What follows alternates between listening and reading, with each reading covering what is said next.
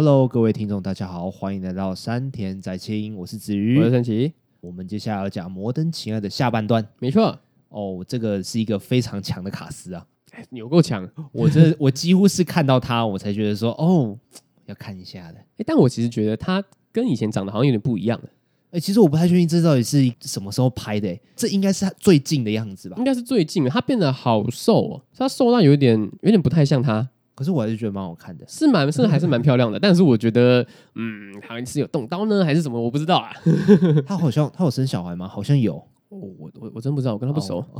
还是你要私讯他一下？我也不知道，我私讯他应该不会理我。好啦，这个人就是安海瑟薇。对，我先跟各位听众讲一下啊，这一个剧集啊，尤其第一季卡斯真的超级无敌强的。第三集的时候，安海瑟薇就出来了。我在看的时候，我其实会有点担心说。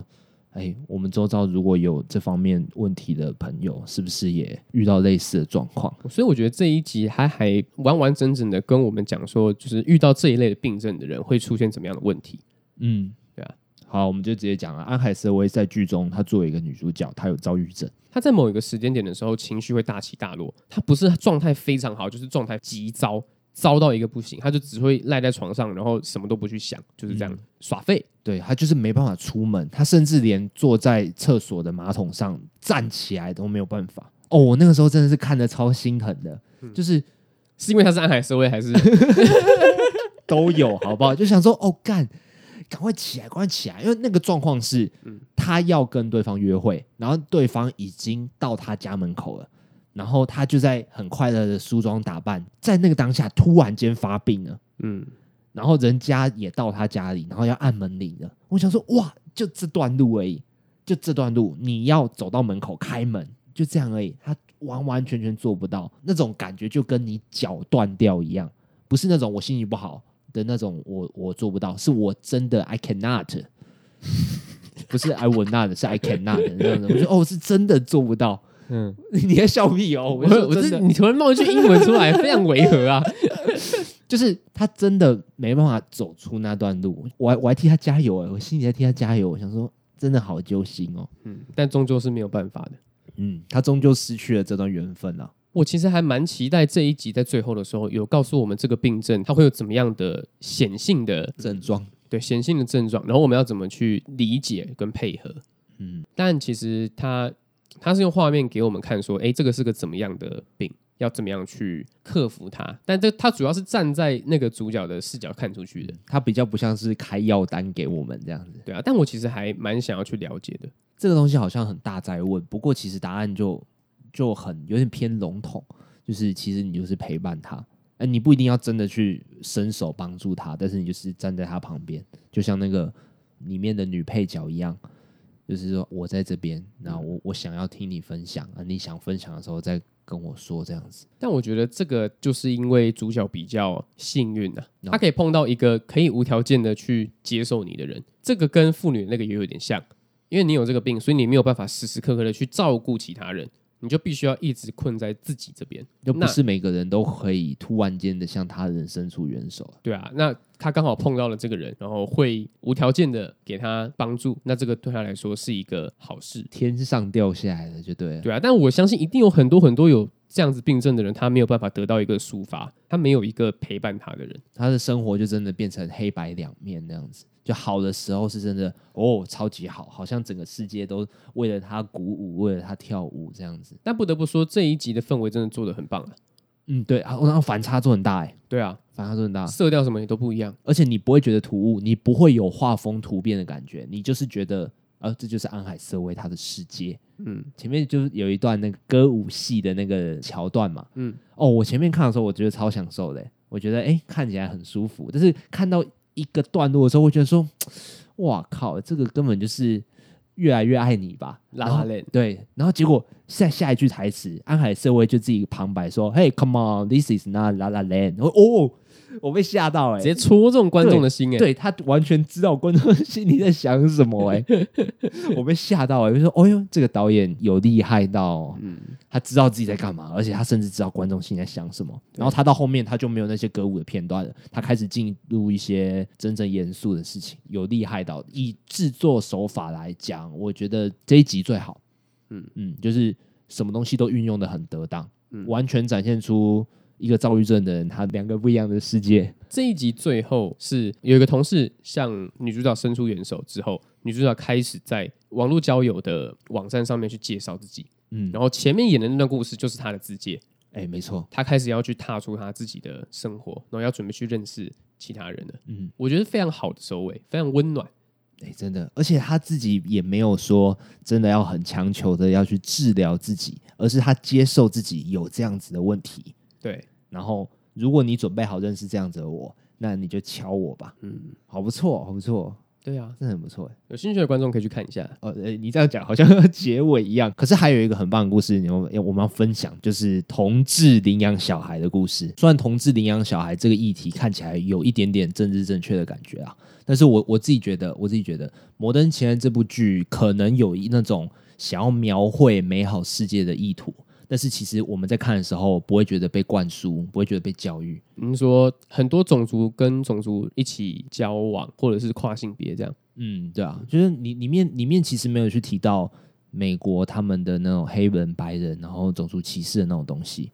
我相信美国是存在这个东西的啦，要不然去年也不会闹这么大。但是这边呢，以《摩登情爱》这部美剧的话，他们其实就比较偏向描述正面的事情为主啦。对啊，但是你在看的时候，你不会觉得他们很虚假，这点我可以保证。你就是心里知道这件事情就好了，就是他们不会让你觉得很硬啊，不会觉得很硬要。但是我现在可以想象啦，因为这个毕竟是真人真事的故事，他在来信的时候，他也不会特别说，我是黑人哦，他是亚洲人哦，而且他绝对会有一个改编的程度在，对啊，所以我自己是觉得啦，在选角还有当初在构思这整部剧要怎么拍的时候，确实会有这样子的思维，但是其实观众看起来是舒服的。那我们今天讲的这个是同志他们想要领养小孩，这个女主角就是他们领养小孩的妈妈，她是一个。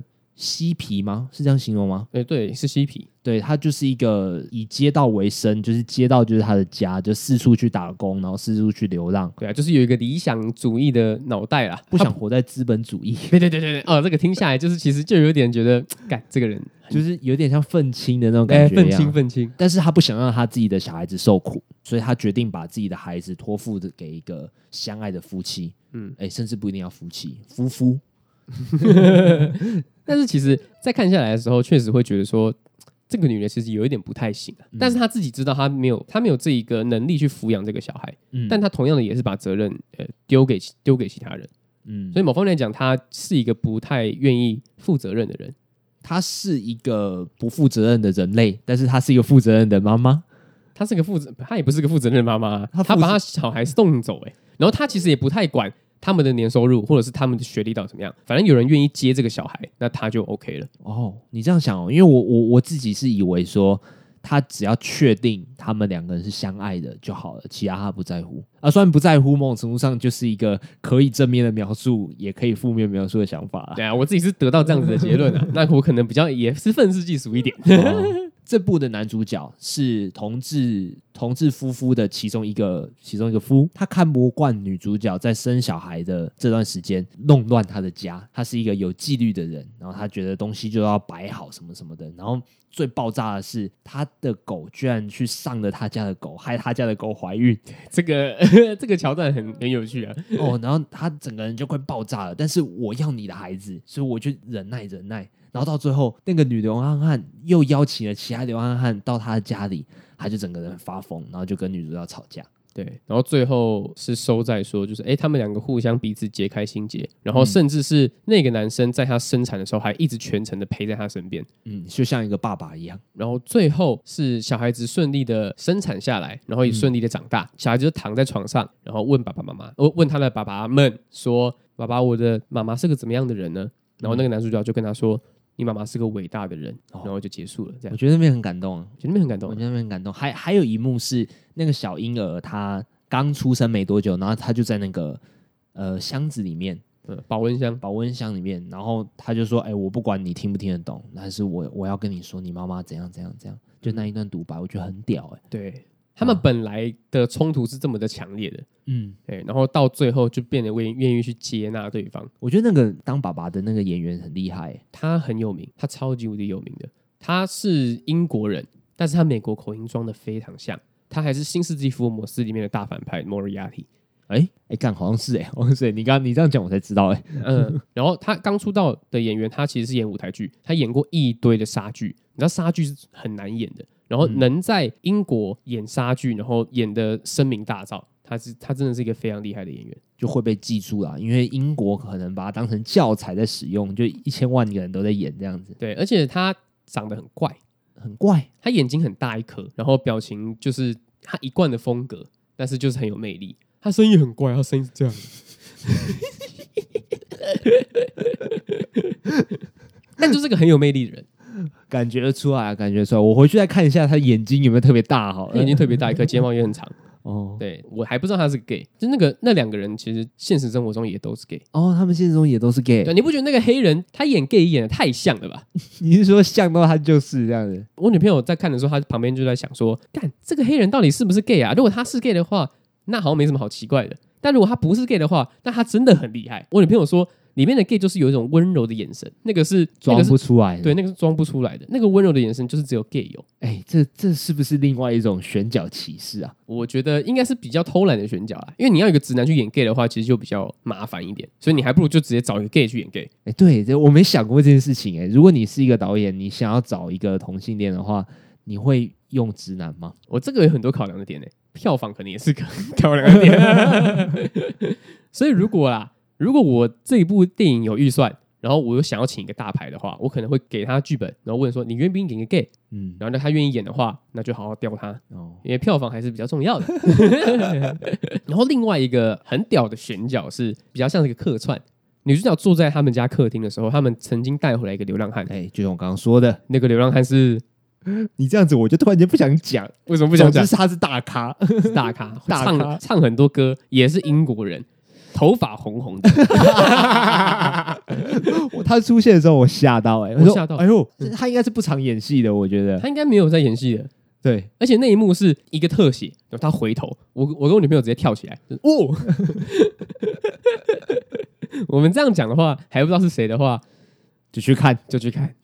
对，他描述同志的恋情，应该不止这一部吧？不止。但是我觉得这一部是所有同志家庭应该要去面对，然后跟去抉择 的议题，就是领养小孩这件事情。他们故事最一开始的时候，他们就在讨论说，他们到底是要去找个代理孕母，还是要直接领养？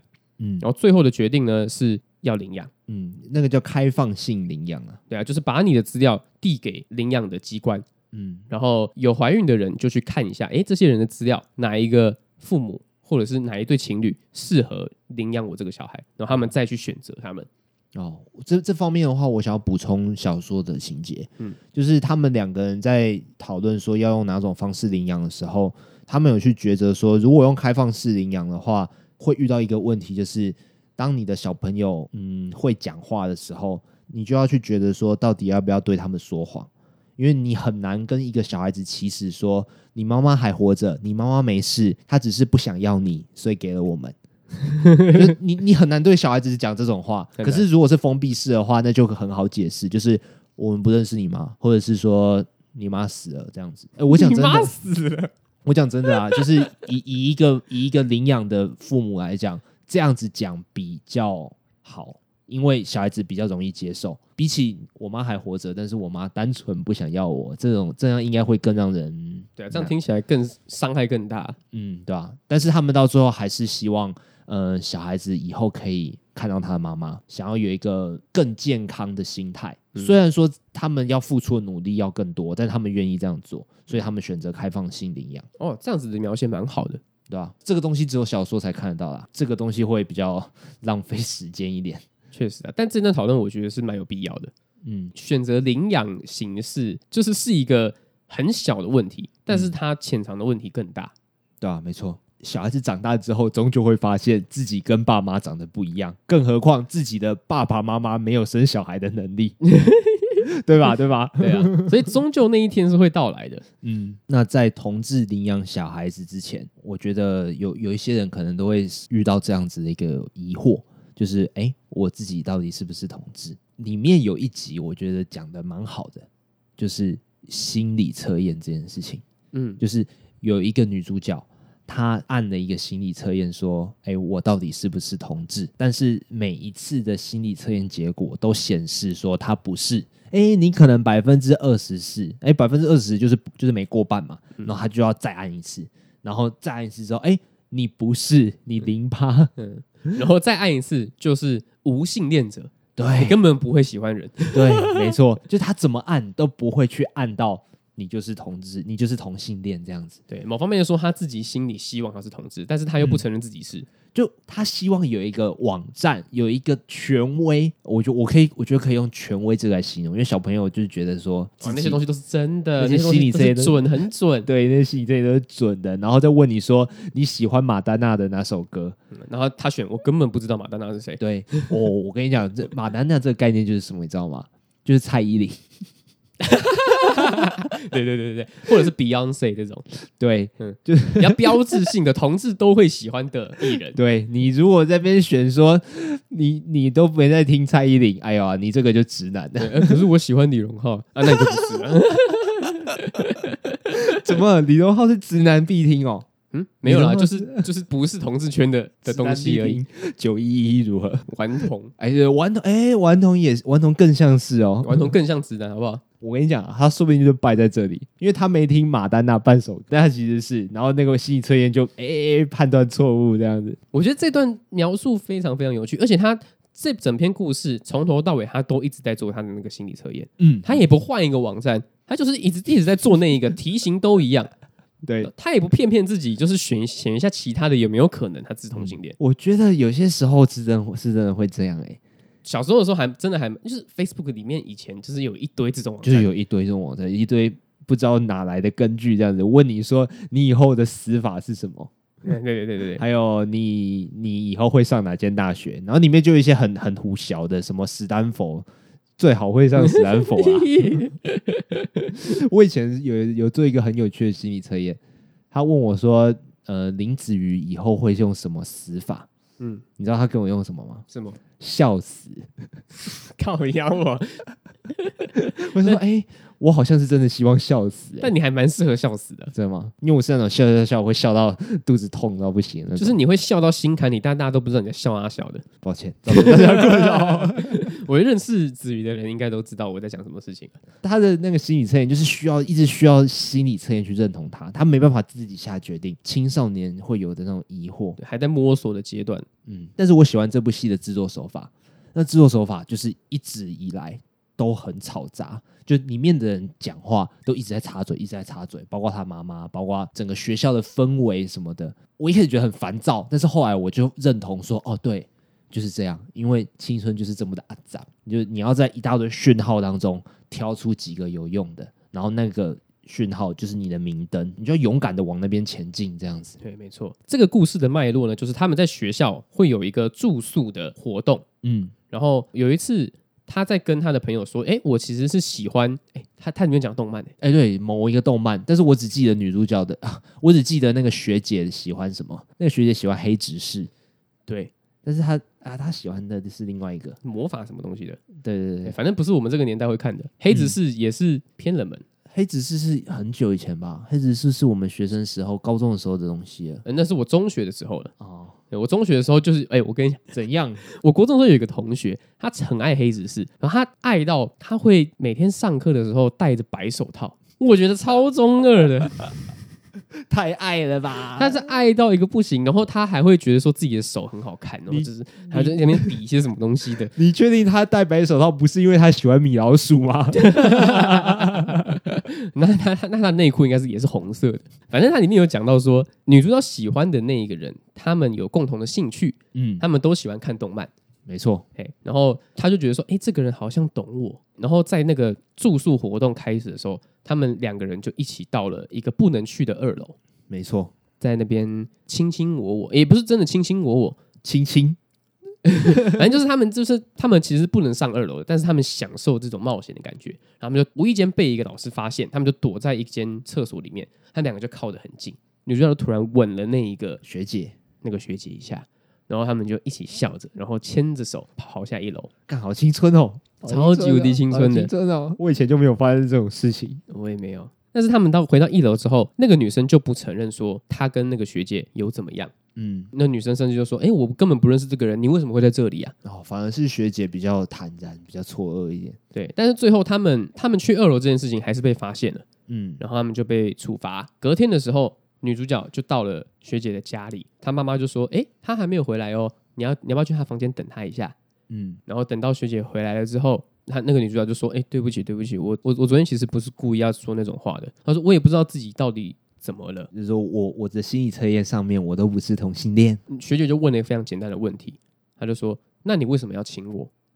然后女主角也慌了，她说：“我不知道，这个就是我想要做的事情而已，我真的不知道。”然后学姐就说：“嗯，我知道你想亲我，那这样就够了。”好，干，很简单暴力啊，对啊。我觉得这样很好哎、欸，我觉得这样超好，我好喜欢学姐那样子的个性哦。对啊，大咧咧的，然后反正我喜欢你，所以没有关系，就这样就好了。对，就这样就好了，就是个非常青春，但是某方面的想，这个也是一个太完美的世界了。老实说，怎么说？因为那个学姐根本就知道自己想要什么，但是你那个女主角也是刚好碰到了这个学姐，所以她才可以也知道她自己要什么。哦，其实大部分的故事都是两个人都不知道自己想要怎样，然后两个人就这样子。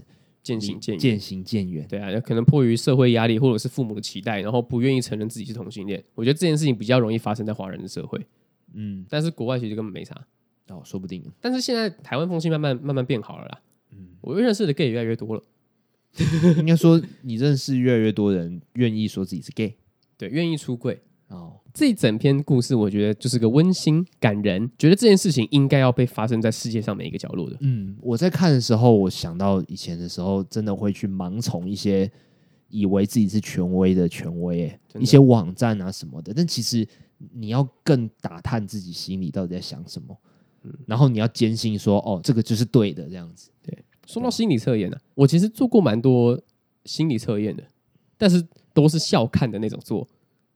哦，那你这样很健康啊！就是你有玩过前阵子好像有某一个好像就是爸爸王一宇呢？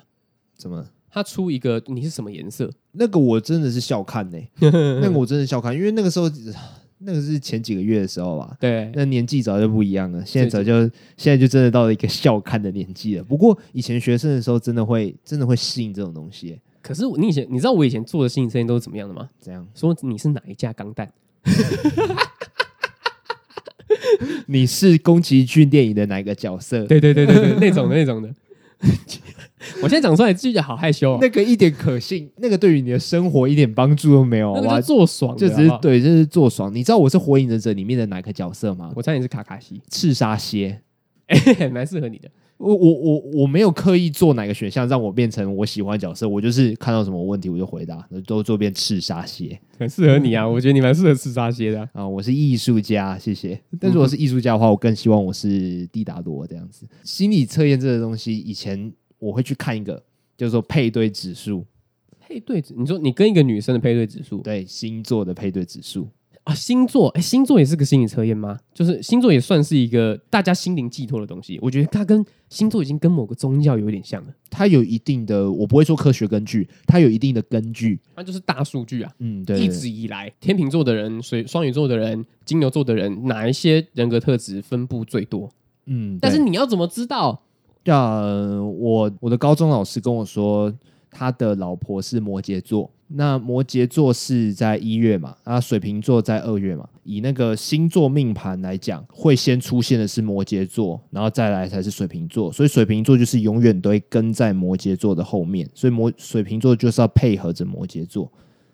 他用一些星象的一些位移，用一些移动，然后做一些人为的解释，所以星座占卜可能是那个逻辑啦。所以说每个星象每个人都可以有不一样的解释在里面。你也可以说水瓶座拿着鞭子催促摩羯座前进啊，但是我们老师的解释就是他就是一直配合着他的老婆，他就是跟在他老婆后面当个小太监这样子。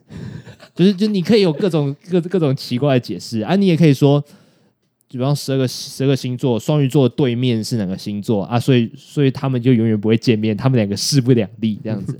就有不一样的解释啊。好，我们讲完星座，我们讲完同性恋，那我们刚才也讲了亲情，嗯，然后我们这个时候讲一个稍微 special 的，稍微特别一点的，真的蛮特别的，人与屋之间啊。对，那重要的可能不是人与物之间，而是那个物品它延伸了回忆跟情感在里面。第二季第一集，我们的女主角她打算把她的车子卖掉，为了家计，她需要去维持生活这样子。那前提是因为这部车已经非常非常年代久远了，所以它会衍生出各个毛病。她的女主角的老公就跟她讲说，你一个月花$1200在修理这部车上，那你是不是去考虑要把它换掉了？值得吗？超级不值得啦，$1200、欸，几万块，你再修个几次你就可以买一台新的。她坚持不会卖掉，但是她到最后因为真的快要受不了了，她就只好把它卖掉这样子。然后她也找到了买主，然后她在卖掉的那一天，他决定出去兜风，就是跟这台车的最后一次兜风这样子。然后在那台车上面突然间出现了他的前夫，当然不是真的出现啊，就是一个回忆。然后我们才知道说，原来这台车子是他前夫在还是大学生穷学生的时候，然后拼命买下来的一台车。然后那台车他们就一起在上面玩耍，对，度过了很多时间，包括他的第一个女儿出生，甚至也都是就是陪着他一起长大的。没错。然后他们在讨论说音乐的品味怎么样啊，想要放哪一首歌啊，想要说什么，哎，自己的小孩子的品味会跟自己相反，所以他就说，哦，所以我为了要让我的女儿喜欢某个歌手的歌，所以我要播放相反的歌这样子。比方说你想要你的女儿喜欢阿妹好了，那你就放王心凌。哦，很有谋略的心耶，一切都是在计划就是为了让小孩子听相反风格的歌这样子。对，没错。我自己会觉得，其实以这部来讲，这一集他的感情是最含蓄的。他没有那种很明显的，哦，我爱你，你爱我，但是就用一台车来表达他对他前夫的思念。他前夫是生病去世的，然后在他卖车的那一天，他一路狂飙，因为这台车已经很老了，所以它的它是手排车，所以它换挡会有点卡。然后他就是一边享受风吹，然后一边跟他的前夫聊天。但是我觉得一个画面很好的是，他前夫永远都不会回话，就是这样静静的看着他，他就静静的坐在他旁边，然后一直看着他这样。然后有时候画面会切到，副驾驶座根本没有人，有时候会切到说他前夫就坐在那边，所以就这样可以让我们知道说，哇，这女的病得不轻啊。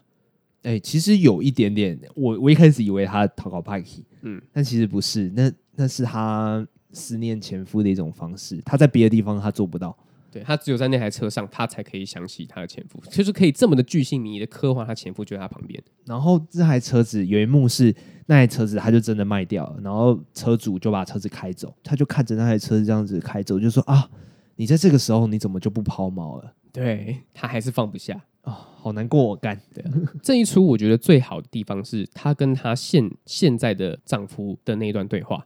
对对对，没错。她的现任丈夫，她的戏份不多，可是我觉得在那一段，你要说的那一段也很重要。对，她那段就是他们一直在讨论说那部车的对女主角的意义是什么。女主角就是非常勇敢的说出来说，那台车就像是我回忆我前夫的手段一样。我就是始终忘不了他，我只有在那台车上我才可以看得到他。然后那个她丈夫就说，其实我一直都知道这件事情，但是我是真的出自于说家里经济有困难，所以我才要你把那台车卖掉的。对于这件事情，说嫉妒吗？说吃醋吗？其实会有，但是最重要的是，那个东西就是存在在你生命中不可磨灭的地方。我自己都还有一个我妈的小杯子，我有时候还是会拿那个杯子喝水，所以我觉得这件事情根本不是重点，重点是他们现在还是相爱的，这样就好了。她的丈夫讲一句话，我觉得非常非常的好，他说：“每个人的心中都会有很多空间去给其他人，那我觉得我在你心中有一部分，那就值得了。”听完这句话，我觉得我很惭愧，因为如果是你的话，你会逼他卖掉吗？我觉得是我的话，我会没有办法去接受说他还想着他的前夫这件事情。我跟你讲，我如果是我的话，我也会。对啊，我觉得那是一个怎么讲，真正成熟的人会展现出来的风度。对啊，因为他自己知道说改变不了什么嘛，毕竟人已经过世了。但是重要的是，他希望他现在的妻子可以快乐。对，只要你快乐，那我就会很快乐。对啊。所以你做什么不重要，重要的是你快不快乐。嗯，但这个故事的结局其实也很好，就是真正的两全其美。那个现任的丈夫把那台车子又买了回来，对，而且还是卖掉他的船。嗯，而且里面还有一个小细节，我不知道你有没有注意到，他卖掉那台车的价钱比他卖掉他的船价钱还高。哎，对啊，所以女生根本不想要卖那台车啊。嗯，一台烂车可以卖到5000欧元、欸，差不多5000欧元、欸，然后她丈夫的船才卖到3000块。嗯，对啊，她本来的价钱设定就已经很高了，然后她还可以这么天时地利人和，刚刚好的找到一个很喜欢这台车的买主。嗯，然后她说5000欧元，我说4700好不好？哦，才挣了300块。可是现任丈夫最后把那台车子买回来，就代表他花了额外的钱，除了那艘船之外，额外的钱再买回来。对啊，代表说哦，他真爱啊！哇，那他家庭经济应该会更困难啊。他的妻子开心就好了，是没错啊。我觉得这个结局也算是个非常温馨温暖的结局，但是在我眼中看来非常不真实。我觉得很难很难有一个人可以达到像她老公那样的境界。嗯嗯，但是我觉得这是一个我学习的标杆。对，没错，我也是这样想的。说真的啊，就真的有不真实的成分在里面。嗯，但是人如果都是这个样子的话，不是很好吗？有跟魔法水果篮好像有点，人的结论好像有点像哦。对啊，然后我们每个人都这样做的话，不是很好吗？老实讲，不是一个很过分的要求，又不是叫你飞上天。嗯，但包容这件事情就很难，就是看你包容大或小。如果你说你生活习惯不好，那我可以包容，可是这种会挑战我底线的事情，可能就比较难一点。对，对我也觉得生活习惯相对的是简单的东西。对啊，因为这个东西是会直接的去戳到我心里。嗯嗯，就想说，哎，我才是你现在真正要经营、才真正要爱的人啊。嗯，这就是一个正向思考啦。这瓶水到底是剩一半还是还有一半呢？对，没错，就很烦。那我们今天要讲最后一个故事啊。就是一样是一个人生的第二春，嗯，对吧？就我们里面的现任丈夫，他是那个女主角的第二春。那我们现在讲的最后一个故事，它是黄昏之恋，没错。两个老夫妻，他们各自的伴侣都过世了，然后他们在一个马拉松的活动遇到了彼此，嗯，然后又再度结婚。然后这个故事是再度结婚的那个男主角，然后他又过世了。所以那个女主角她等于是失去了两任老公，对，然后参加丧礼跟参加完丧礼之间的故事，然后中间穿插了一点点两人相遇的回忆这样子。我老实讲，我看到这边的时候，我会觉得说，它作为第一季的最后一集，真的是非常适合。我会觉得好像是在讲一个人当中的各个阶段，比方说第一集啊、第二集、第三集、第四集，然后一直到第8集。我好希望我老了之后也可以这样子哦。这件事情真的我想过，真的非常难。嗯，因为如果你的就是经营一生的伴侣已经去世了，你很难再把自己的心掏空，然后再去交给其他人。嗯，这件事情对我来说真的是很难，真的是很难。我现在光想象我就觉得很难，但是活到那个年纪，说不定可以啦。其实这个的话，我真的很难同理，就真的不知道。嗯，但是我自己是希望说我可以变成那样子的。因为有一部分是我觉得这样子的思维可能会被亚洲的文化道德绑架，嗯，因为大家一直在说从一而终嘛，哎，对，我也是以这样子的心态为目标啦，但是我觉得我真的很难哦，我真的很难。那我跟你讲一个比较自私的，好，我希望我是死掉那一个，我真的觉得说这样子好辛苦哦。但是另外一方面，如果我以后真的遇到了那个对的人的话，说不定我会怕他经历那样辛苦，所以我帮他经历。我已经跟我女朋友讲好了。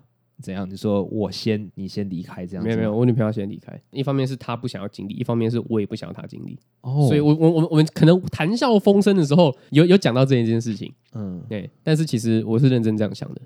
哦，我有意识到这件事情啦，尤其是看完这个《黄昏之恋》的时候，我就想说，我不知道我的想法会不会改变，或者说这个根本没得讨论，因为到时候你就是会遇到。对啊，因为人什么时候死也没办法自己决定啊，除非自杀。哦，我那时候觉得说，哎。以目前来讲的话，我可能会希望我是先离开的那一个，嗯，因为我觉得那是一个起伏啦，嗯，没有办法被接受啦。但是我觉得真正厉害的是，摩登情爱在这一集，他帮你把所有的故事都串联在一起，我觉得真的很屌。这个手法真的太屌了，我觉得超厉害的。嗯，而且它不是突然间刻意的串在一起，它是有逻辑的。它在前面的时候都有稍微丢一点点，丢一点点。流浪汉那边他就做了一个奇怪的事情，然后你一开始不知道他做那个吹那个口哨到底是要干嘛，但是他在最后一集他印证给你看，对，他是要跟他的朋友说，这边我可以放心。你可以不用担心了，再见。嗯，没错。嗯，然后在第8集的时候，全部的故事几乎全部故事都串联在一起。嗯，都在这个城市里面，爱人跟被爱，对，也是呼应说，这个社会上每个角落都有一个这样子的故事。嗯，每个人的故事都是很精彩的。对，这就是现代爱情。这个结尾很喜欢。那在节目结束之前，还是要讲一下 Amazon 的界面超难用。要开始抱怨了，而且它字幕还会错字，哎，哇滴嘞！哎，我真的觉得我界面难用就算了，我可以习惯，但是看到错字我真的没有办法。哎，这个就是人为送的疏失，字幕错字就代表你们根本没有在这种用心哎。对啊，你没有真正的在校对啊，然后对啊，没有在经营台湾市场，真是的。对啊，而且它很多电影也都没有繁体中文，甚至连中文都没有，我想看个简体也没有啊。真的假的？对啊，它的剧名也就还是英文，然后介绍也都是英文，里面打开来也没有中文字幕，所以我就是看听声音啊，听广播啦。真的假的？有这种哦，我还没仔细看其他东西。真的啊，有蛮多剧集其实都是的。哇，那真的是花这个钱真的是有点，就是还要一段时间经营啦 Amazon， 你好好加油啊！然后还不得不吐槽一件事情啊，宝莱坞电影真的太多了。你说跟美国的电影是有很大的对比的吗？非常大的对比，大概73或46吧。啊，对啊，我打开每一个分类，就是好莱坞一点点，然后全部都是宝莱坞。哦，好，那我觉得这样子 OK， 那说不定就只是选片的 sense 不一样而已。但是重点是，宝莱坞的电影有中文字幕吗？有一些有，有一些没有，分散很平均呐。他们就是一点一点在做。那这样子就有点，当然我也不是在吐槽宝莱坞什么的，就只是说你可能也还是需要再进一点经典的。我们看过的名片，因为毕竟宝莱坞这个东西不是我们生活中常接触到的。嗯，要么就是韩剧或日剧，要不然就是泰剧。但是印度的话，真的是更远一点的东西啊。要不然你就是广告打很大了，你要让我知道这部宝莱坞的电影或是剧集，值得看，对，到底多好看，那我再去跨出我的舒适圈看一下。好 ，OK， 那这就是我们对 Amazon 的小小怨言。还有一个还有一个。因为我自己是用 PS4 看的 ，PS4 它的搜寻不能打中文，我觉得没关系。但是你因为是 PS4 的问题，哎，这个也不是 PS4 的问题，因为其实 PS4 的 Netflix 可以打中文。哦，但是重点就是你不能让我打英文的，我还找不到啊！这件事情真的很不行哎、欸，所以你会真的永远看不到，所以我会真的永远没有办法单纯用 PS4 找到一部剧，我可能还是得先用我的手机搜寻一下，哎，《摩登爱情》，我打中文它才跳出来。所以可以，我把网址输入到 PS4 上面，然后 PS4 从网址看那部剧。没有办法，我是2个账号连接在一起，然后我先用手机点开来，然后才能用 PS4 的继续观看。哇，那这个就多了很多步骤，我就觉得说你的优化也做好一点吧。如果你真的要打进台湾市场的话，那你各方面都要面面俱到。可是 PS4 不止台湾人这样做吧？国外也有啊。对啊，香港人、日本人应该也会遇到一样的问题，所以就是优化的问题。优化你可以再做好一点，没关系。这样子，好啦，希望 Amazon 可以稍微改进一下。好啦，那来一个补血的，它里面真的还蛮多其他地方看不到的片哦，比如说宝莱坞啊。哦，你刚才用缺点来形容它，现在但是其实也是另外一种优点。对啊，如果硬要讲的话，它是个优点的，而且还有，就比如说《新世纪福音战士》好了，它就是一个目前主打，对，目前主打唯一在那边有的。我就是为了这个东西去看的，而且还付费了，接下来还会继续看下去。好 ，OK， 那如果呢有什么 Amazon 的想要推荐给我们，然后或者是说希望我们做成单集的，然后再跟我们讲，好不好？对，毕竟我们1个月都买下去了，那不好好利用一下，有点说不过去。没错，好啦，那喜欢我们的节目的话呢，就到 Apple Podcast 上面给我们5颗星，没错，或者是说有什么问题或者有什么话想要跟我们说，哎，都可以。嗯，那我们今天摩登情爱的分享就到这边，嘿，OK， 那我们山田宅青就下次见啦，我是子瑜，我是三奇，拜拜，拜拜。